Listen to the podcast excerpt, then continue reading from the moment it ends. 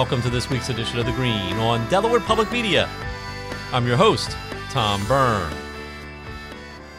Delaware's work to create a legal recreational marijuana industry is well underway. Leading those efforts is recently appointed marijuana commissioner Rob Coupe, who is currently working to finalize recreational market regulations. His goal is to distribute all necessary business licenses in time to get the market up and running by March 2025. This week, Delaware Public Media's Sarah Petrowich sits down with Commissioner Coupe to discuss that timeline and other issues. Give me an overview of the timeline for getting the recreational marijuana industry up and running. Like, what are we looking at right now? Sure. So, some of the target dates are already established in the code. So, they were established by HB2 and they appear in Delaware Code. The first goal that we have, though, is to get our rules and regs up and running. And our target date for that is July 11th of this year, 2024. Once that happens, then we move into the application phase.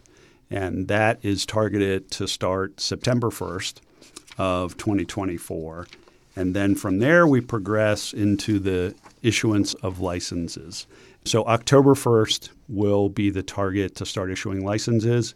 And then the code specifically says November 1st for cultivation licenses, December 1st for our manufacturing licenses, and then March 1st of 2025 is the target for 30 retail licenses and five testing facility licenses.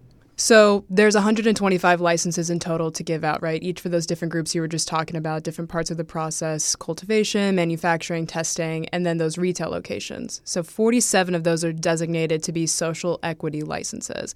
Can you explain what a social equity license is and how that application process is unique? A social equity license has specific criteria. And the criteria is that first, that the individual was either arrested for a marijuana related crime or one of their relatives, immediate household member, was arrested for a marijuana related crime up to a certain level that's referred to as tier three, which has a specific weight, would qualify. Another way to qualify is that they've resided for five of the last 10 years in an area that's identified as disproportionately impacted.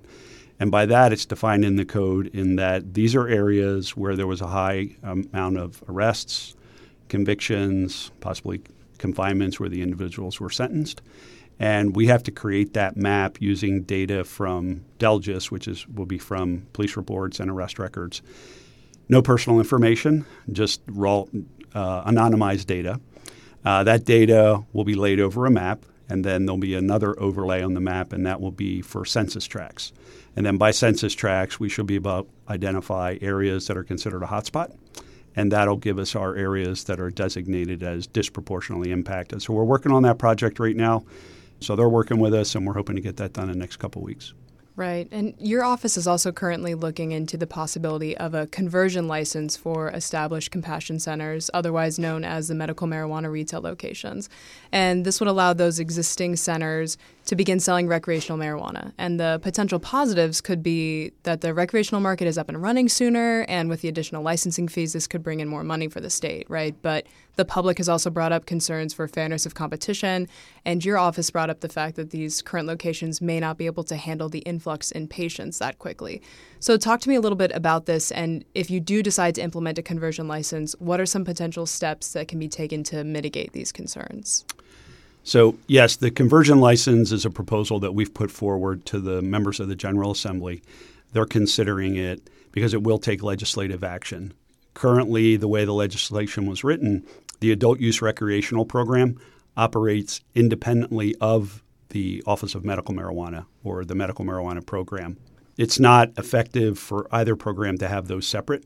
The plan that we are proposing is to combine the Office of Medical Marijuana into our office at the Office of Marijuana Commissioner, combine them in, and then create a pathway for those license holders to come under us. And what we're proposing through a conversion license is that pathway where they would pay a specific fee, an application fee, for a conversion license, and that would bring them under the Office of the Marijuana Commissioner as far as their license goes and allow them to sell the product to medical patients and adult use recreational patients. Some of the concerns that were have been raised from the public, as you heard at the meeting, are that those medical marijuana licensees are already in the business and that we would be giving them an unfair advantage by, by giving them this conversion license. We're looking at it from our perspective as the state, and that is that that creates a, a really solid foundation for us for cultivation, manufacturing, and retail, as you pointed out. Currently in the state, there's 13 retailers in the medical marijuana field. So that gives us a good foundation to start with. And as you mentioned about the supply and demand, right now they're serving 17,000 customers. That's roughly how many are in our medical marijuana program, although that number is declining. They're providing for them. Even if they doubled their output, that's still under 40,000 people that they could serve. And we anticipate that we'll have at least 85,000 adult use recreational customers, probably more.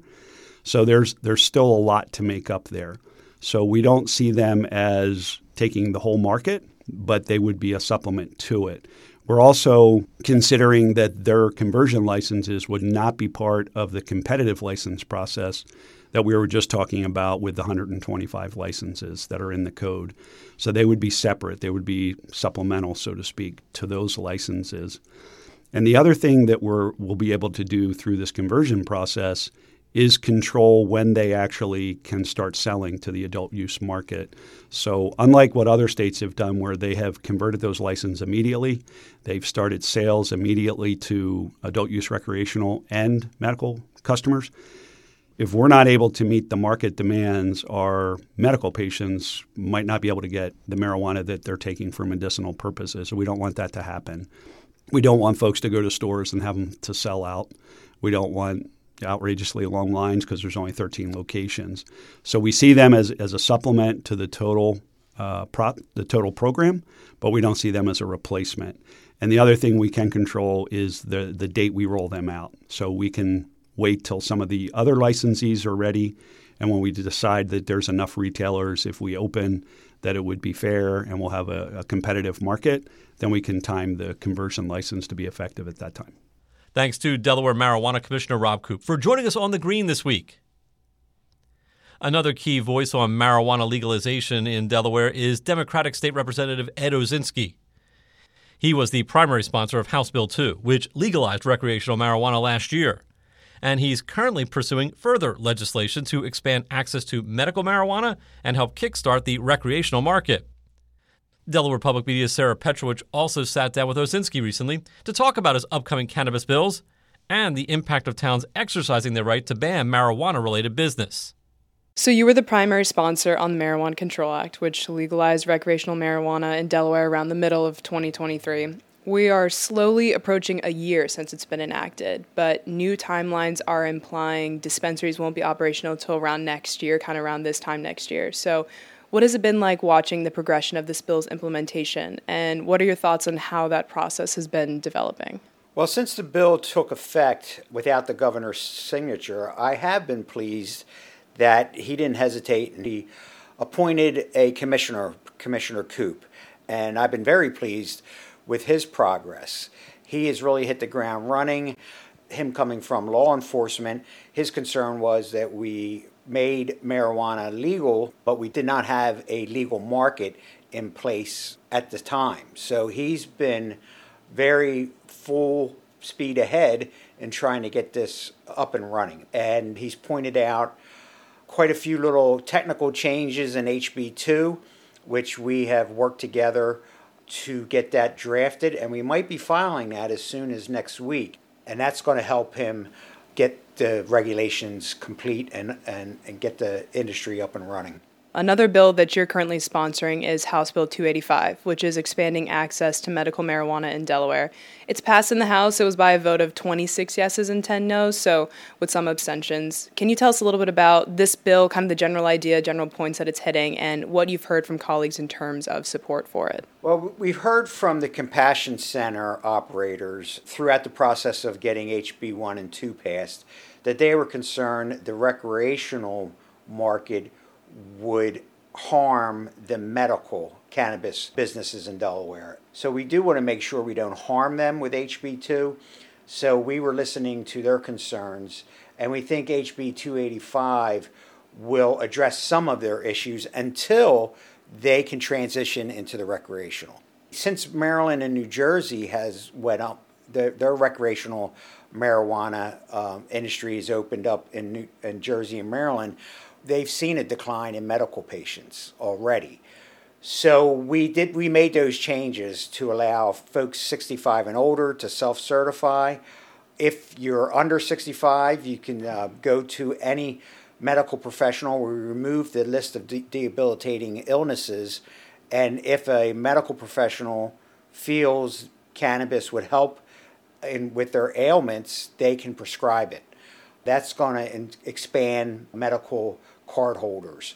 And also, we're allowing them to have a one, two, and three year card, which will reduce the cost because those that are under 65 still have to go to a medical professional, make an appointment, pay for the visit to get their card. So now they can get a card that would be up to three years if they want.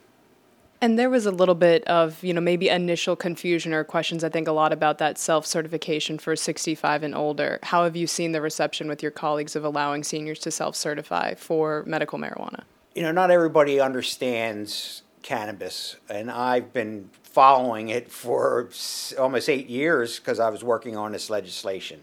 So I've read a lot of articles. I feel very confident that we're not putting Delawareans in danger by allowing this. But not all my colleagues have that understanding. So naturally, they're concerned. They feel this is a, a drug, and we're allowing somebody to basically self prescribe without seeing a doctor. But I think as they learn and they understand this more, and we did have the support of our medical commissioner to make this change. So I think this is going to be a positive thing. And then once, like you said, in a year, we get recreational business up everybody's going to have access. The thing we wanted to do with patients 65 and older, by allowing them to self certify, they can go to the dispensary, get medical, and they're not being charged a 15% tax. So it also s- saves our seniors some money for this. So transitioning, yeah, back into recreational, you wrote an opinion piece on this about just sort of how a dozen municipalities in Sussex County, roughly, have already banned marijuana related business. And we're also seeing that in New Castle County now. And on top of all that, earlier this month, the Sussex County Council proposed that only certain zoning designations would allow cannabis facilities.